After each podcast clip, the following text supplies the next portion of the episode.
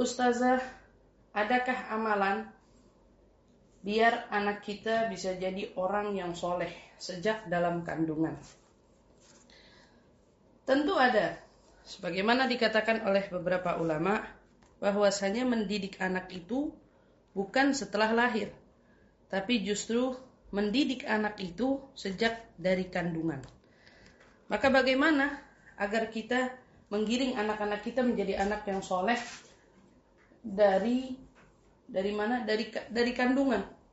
Maka dikatakan pada saat kita hendak mengerjakan ibadah, kita selalu memberikan tanda kepada anak kita yang sedang dijanin, menge, uh, mengelus ataupun uh, memukul sedikit perut, memberikan isyarat. Nah, kita sholat ya, jika kita ingin sholat.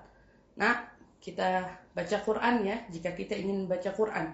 Nah, kita zikir ya, jika kita sedang ingin berzikir. Itu adalah salah satu bagian kita mengajak anak kita uh, beribadah atau menggiringnya menjadi anak yang soleh sejak dalam kandungan.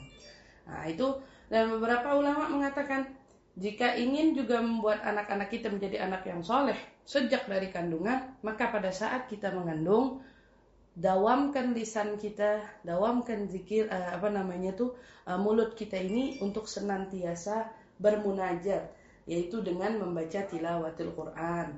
Sering-sering kita membaca Al-Quran yang anjurannya adalah surat al -Mari, eh, surat Maryam dan juga salah satunya lagi adalah surat Yusuf.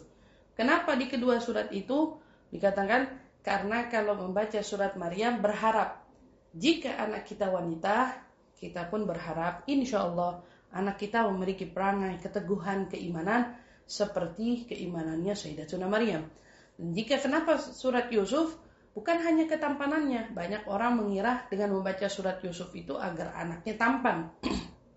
Padahal ada ada maksud lebih daripada itu, yaitu agar anak tersebut bisa menjadi orang yang memiliki keimanan dan keteguhan ketakwaan seperti Nabi Allah Yusuf alaihissalam. Namun itu adalah beberapa saran dari ulama. Adapun baiknya maka usahakan bagi sesiapa pun yang mengandung untuk mengkhatamkan Quran selama dia mengandung.